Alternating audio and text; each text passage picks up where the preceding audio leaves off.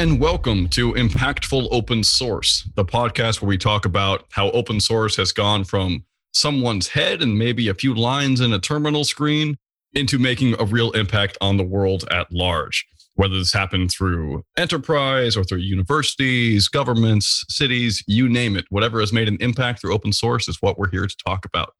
We're also here to talk about grand vision for open source, which is why I'm really excited about this guest we have on today. Stephen Jacobs is a professor of interactive media. Was that correct, Stephen? Interactive games and media. I'm a game prof. a game prof at Rochester in upstate New York. He's also the director of Open at RIT. What is Open at RIT? So, Open at RIT is the university's equivalent of an open source programs office. We are among the first universities to do this. There are a couple, Hopkins was the first. There are other folks who have some in process. I don't know where they are. We got blessed and made official in August of this year. And we're Tell me a bit about ourselves an open programs office rather than an open source programs office because people at the university are involved in open hardware, open data, open science, in addition to FOSS. And I didn't want them to look at the name of the entity and go, well, we don't do software. We can't play. Said, no, we want to lift everybody's boat, all the boats, all the time. So we are an open programs office, not an open source programs office. Which I think makes a lot of sense given your background as an interactive games and media professor. It's not just a computer science, right? It, place. Right. This is for all sorts of things. I am not anything that resembles a computer scientist. I am a by academic training, I am a film professor gone horribly wrong. And somehow, despite the fact that I never got past Algebra 2 in high school and I don't have a PhD, I am a professor in one of the largest colleges of computing in the world. So figure it out. None of it makes sense. Good job. So Tell me a bit about how you got into open source because you are interested in open source as a concept by itself. How yeah, did that I, start? You know, I did some side coding here and there. I did some computer operations for pay. I taught introductory programming, you know, so I, I have like extremely low chops in this. I tell my students I can program my way out of a paper bag as long as it's really wet. And if I've got a couple of books by my side I can get through. But that said, I got into open source when the one laptop per child rolled out. And I have always been engaged in and engaging my students in impactful work. So, you know, especially when you're in college, you have the opportunity to do work for passion, not for pay when you get out of school you're going to have these this massive debt. So this is the time to use your tech chops to be able to do some good for the world and make it a better place. So when olpc rolled out i was like cool i'm going to have my students make educational games for people who use this computer. And i knew about open source and what i knew about open source was that's kernel guys and i'm not a kernel coder by any stretch of the imagination. I, I script entertainment creation languages. That's what I do. So great. Here's an opportunity to have my students do educational games for this community. And then the open and the fact that it was open software and open hardware was how I started to get involved in various open ecosystems.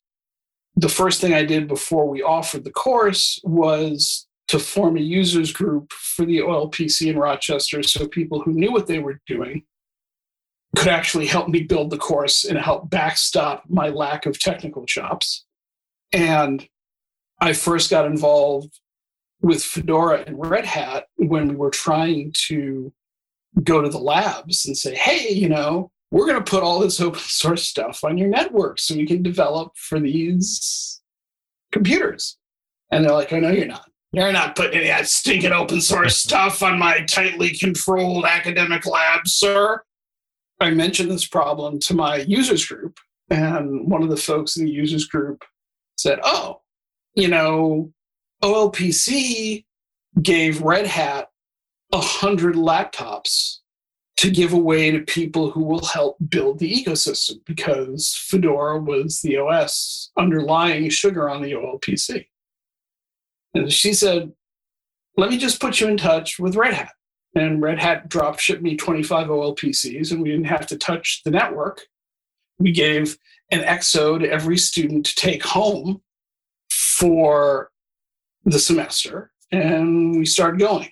And from there on, I suddenly started evolving into an open source professor as well as a games professor. The kids said, That was cool. Can we do another class?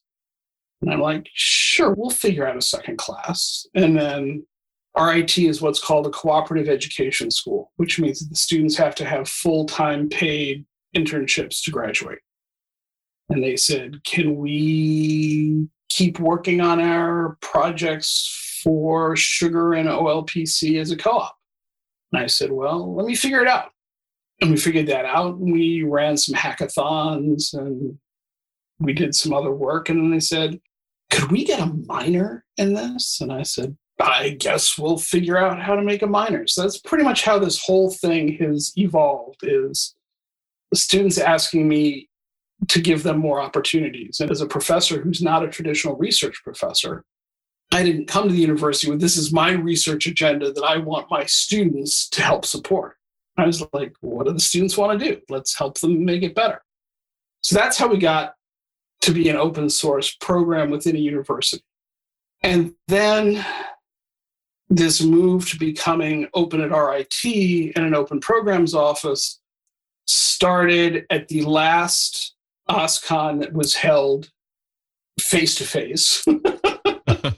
Yeah. Where I bumped into Jacob of Moss Labs and he said, Hey, the guys at Hopkins are doing an open source office. And I said, Hmm, that's interesting. So a couple months later, I went to the, the vice president of research, who's always been a fan of what I've been doing in open source. And I said, There's this open source program office at academia thing starting to happen. And I think it would be good for us to do that. If I wrote you a white paper and I didn't even get to finish, he said, Yes, I will pass it on to the higher ups at the university. So, wow. Yes. And then they came back to me and said, This white paper looks interesting. Have you run a university wide meeting to gauge interest? And I said, I don't get to run university wide meetings. I'm just a guy. And he said, okay, fine. Say that my office is sponsoring it, try to get something going.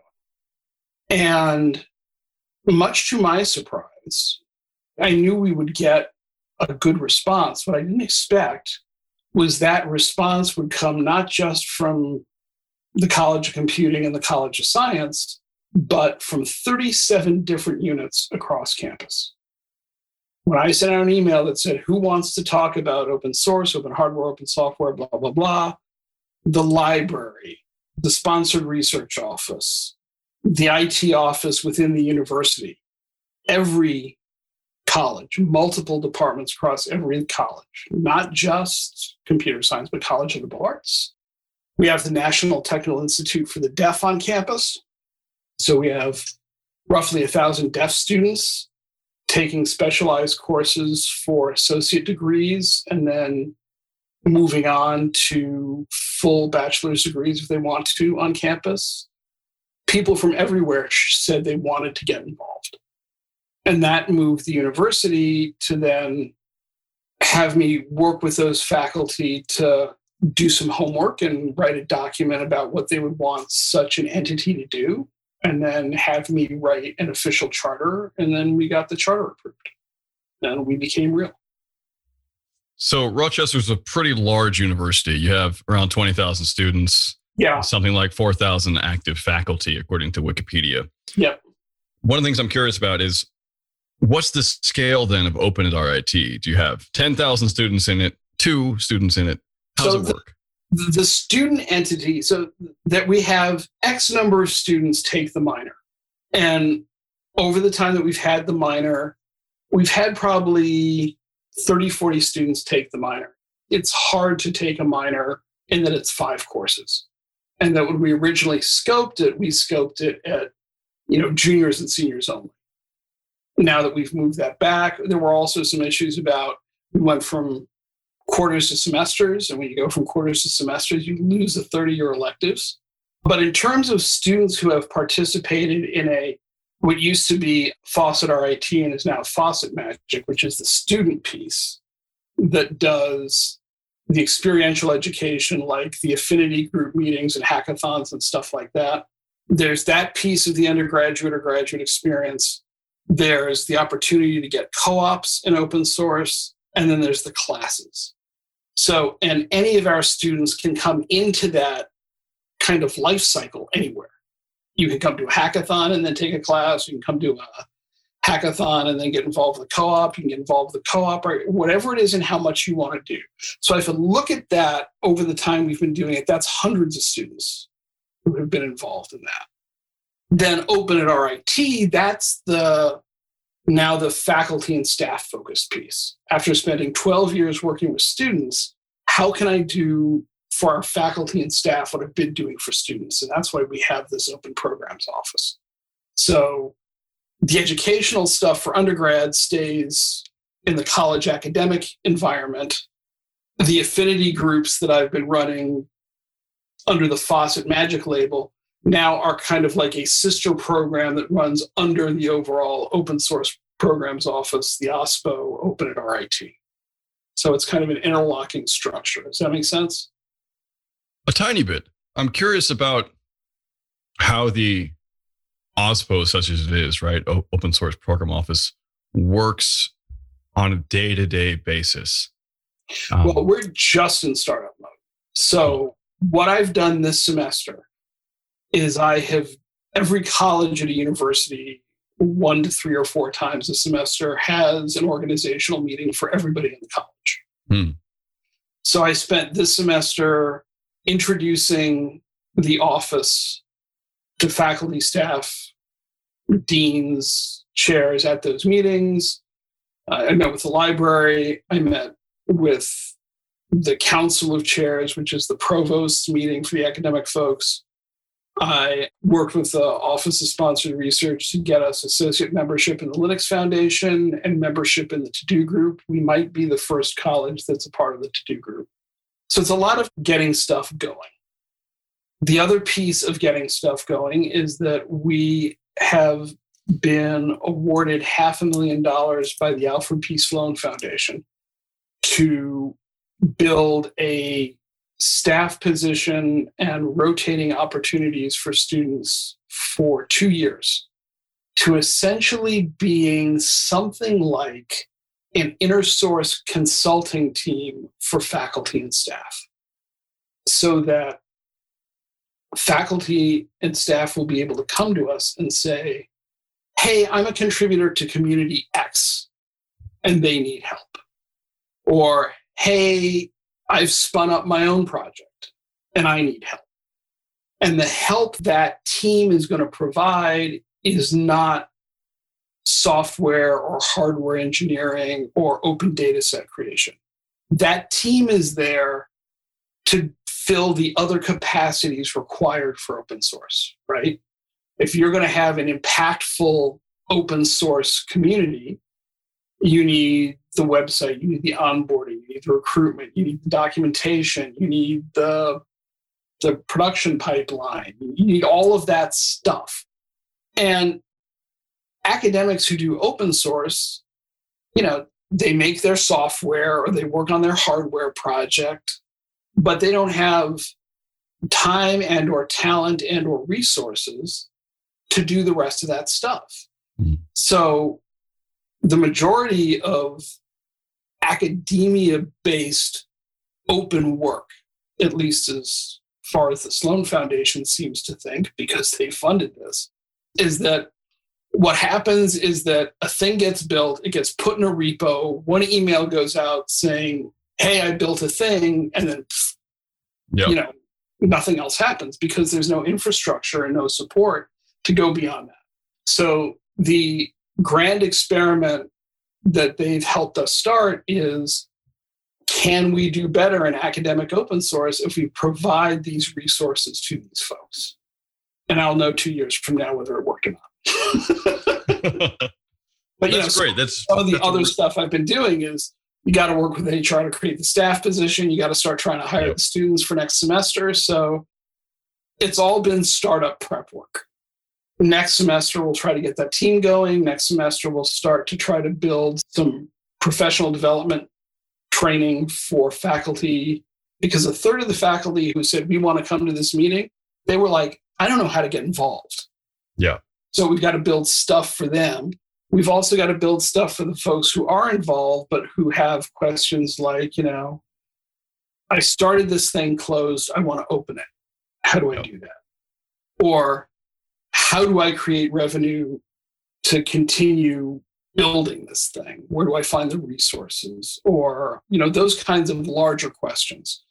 So we want to identify existing content and or create our own to help level those people up as well. Literally today, I just had the first meeting with a bunch of people, the university administration side, to say, hey, you know, we have an IP policy, but it wasn't really written with open work in mind.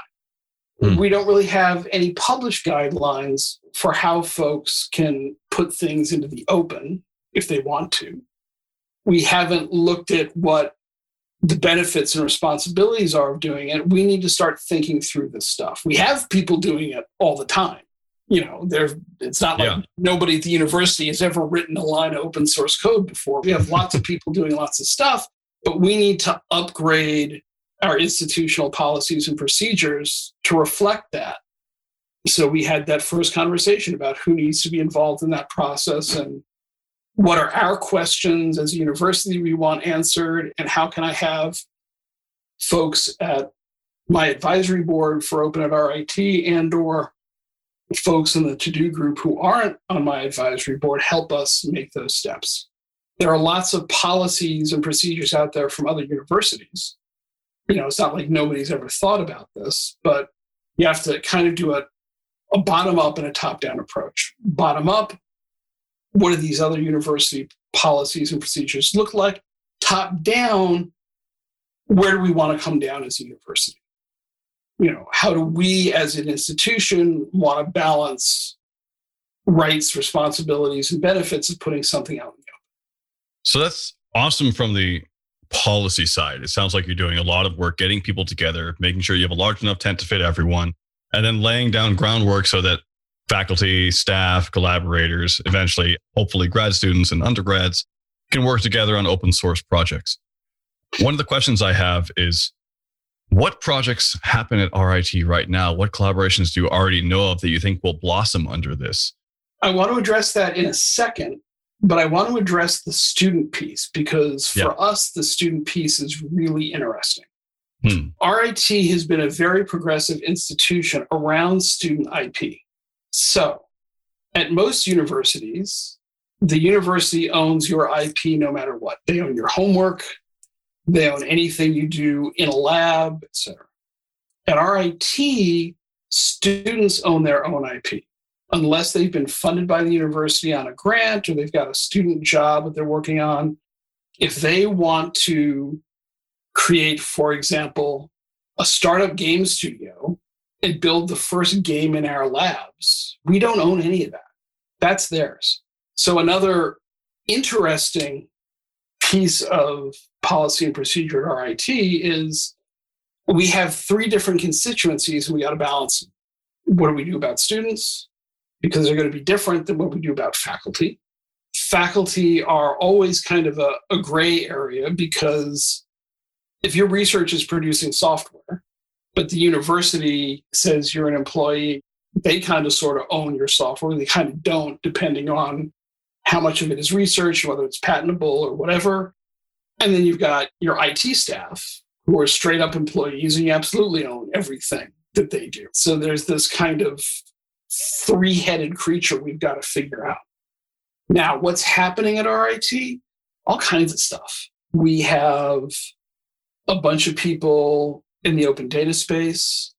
We have, strangely enough, in the College of Liberal Arts, our natural language processing stuff happens in the College of Liberal Arts, not in the College of Computing, the College of Science. They're doing work in that space. Like most universities, we hopped on board to do things around masks and 3D printing and stuff for COVID. We have a, a, faculty member in software engineering who has an open source computing museum where he keeps all these, not, not a computing museum, but, but essentially like a bug museum or security museum where he tracks all of the historical issues there. I have faculty who are doing accessibility in open source. I've got faculty who have bots that try to go through your repos and fix problems before they start in your coding. I'm part of a team that is doing stuff around K through two deaf literacy, where we got funded to create an open source, essentially a rapid publishing web platform for sign language materials. So we're essentially distributing open content storybooks that get uploaded with multiple versions of sign languages and multiple versions of textual languages because in many places there's more than one sign language just like there is more than one spoken language. You think about india and they have tens if not hundreds of dialects. Well that happens on the sign language level as well. So that content is open. That platform is open the platform we built and we're going to fork it and repurpose it for different types of educational materials. And I'd like to be able to fork it for disaster information as well. You know, so there's, we're doing all kinds of things, but we don't know what we're doing. And, we're no different than, than Johns Hopkins or any other university. If you go to any university and say, are your faculty doing stuff in open source, open data, open hardware, blah, blah, blah? They'll say yes. And they'll say, Can you give us an inventory of everything that's going on? And they'll say, Oh, God, no, we have no idea. So, one of the things that both Sayeed at, at Johns Hopkins and me at RIT are going to try to do is do that discovery. That's one of the challenges, right? Because you're not in a strictly commercial enterprise where you can say, the legal office and the CIO say you must register your stuff and you do your stuff. Academia is mushy. So we can ask real nice. we can suggest it's in everybody's best interest. You know, that if you tell me this stuff, then just like the Fortune 1000 companies, I can go out and talk about our impact on the open ecosystem and, and how we're good community members. And, and we have academic certifications where we get brownie points if we're good contributors to open source. And we're much more attractive to grant funders and foundations if we're good players. So if you guys do this, you know, it's there's enlightened self-interest. There's benefits in telling me what you're doing. But who knows how many of them will or not? That's the challenge. It is the challenge. And good luck with that. That's a problem that we all have. I also have that one. So run across that before. Changing tack a little bit. One of the things I've noticed talking to you now is again, you're very good at connecting people and talking to different departments and making sure that everyone sort of comes in the same game you're weirdly placed as a professor of interactive game and media, right? Most OSPOs, I feel like should start in probably the computer science department, maybe libraries. Do you think that it's an advantage for you in being a non research based professor and that your particular placement has really helped you along with this? So, my academic history and RIT's academic history are equally weird there's a category of colleges and universities called teaching universities where research is not the driver. When I came to RIT, RIT was a teaching university. It has made this shift over the past, say, 15 years to work its way up to being an R2 research university. The whole university has been through the same evolution I have. And so it kind of matches. I think in all of the academic OSPOs that are starting, we're going to be different in lots of different ways than industry OSPOs. But one of the ways we're going to be different is our offices aren't going to drive policy and procedure. and we're not going to drive compliance. We're going to go to the people who have those positions in the university and say, hey, these are things we need to think about as a university, or these are things we need to codify better if we're a university. Lots of universities, unlike RIT, have these revamped policies and procedures in place that are now more friendly to open, but there's no office to kind of bring it all together. It's like the tech transfer office did it, or sometimes the library does it, or some other place. Sometimes the university may even have different policies and procedures based on the college or the institution. So there's no center of gravity. In enterprise, in a commercial enterprise like Google or Amazon or all those types of things, there's an implicit authority of being directly under the CIO or the CTO. In an academic environment, at least for some of us, we're going to be an information nexus and a network. And we're going to be in an advisory capacity, but we're not going to decide anything and we're not going to enforce anything. There's a legal team, there's a tech transfer office, there's the whole office of research, right? It's not like I'm going to roll in there and take over everybody's job. I, I wouldn't want to, and I don't have the background to. I'm the guy who's going around saying, you know, we should probably think about this. And if you want to think about that, I have these connections external to the university where we can get advice on how to do a good job of this. You know, I can know, hey, faculty members, you know, you don't even know it, but after we've done all this kind of networking, we're seeing you work in the same kind of space. And don't you want to work together? But I just, hmm. two days ago, I was in a meeting with a faculty in the College of Liberal Arts, who's a guy who's very interested in aspects of civics and political science and how they intersect with the day to day working of cities and with open source. And there's a guy in the College of Computing who runs something called iCivics, which is a for profit business, but he does a lot of open source work and he's got a similar interest.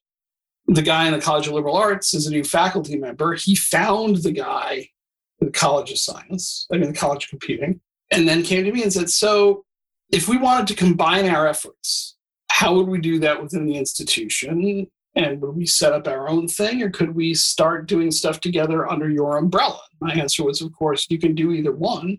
But if you want to start working under my umbrella, that's kind of one of the reasons why I'm here. List yourself as the digital or open civics initiative under Open at RIT to start, and we'll see how that works out. And if it works out for you guys to stay there, great. And if it works out for you guys to eventually spin off your own thing, you know, God bless you. Good luck. So that kind of work that I hope to be able to accomplish more than I get to decide if faculty member was project new startup X is compliant with our current institutional policies. That's not my skill set nor my interest area. Fair. I think that applies probably to most people. One of the things I'm curious about is you mentioned you've been given a grant by the Alfred P. Sloan Foundation, which is pretty awesome. They had put out a digital infrastructure call a few months ago. Was this one of those, or how did you pitch that to funders for an internal OSPO at RIT? So, the Critical Digital Infrastructure Program that you just referenced, the first round of that was done by the Ford Foundation and the Alfred P. Sloan Foundation primarily. They just finished the call for proposals process for their second iteration. Much of that is on very academic research on a wide variety of issues critical to digital infrastructure. And you can go to the Ford, if you just type critical digital infrastructure and Ford into your favorite search engine, you'll be able to hit a site that lists the first 13 projects they funded two years ago. And they vary in things like what happens when money comes into an open source project what's the impact of working in the open for science? These kinds of questions. The proposal that I had funded by that program two years ago was a case study So there's this Python programmers know about PyPI, which is the aggregator site and Forge and all those other things for Python.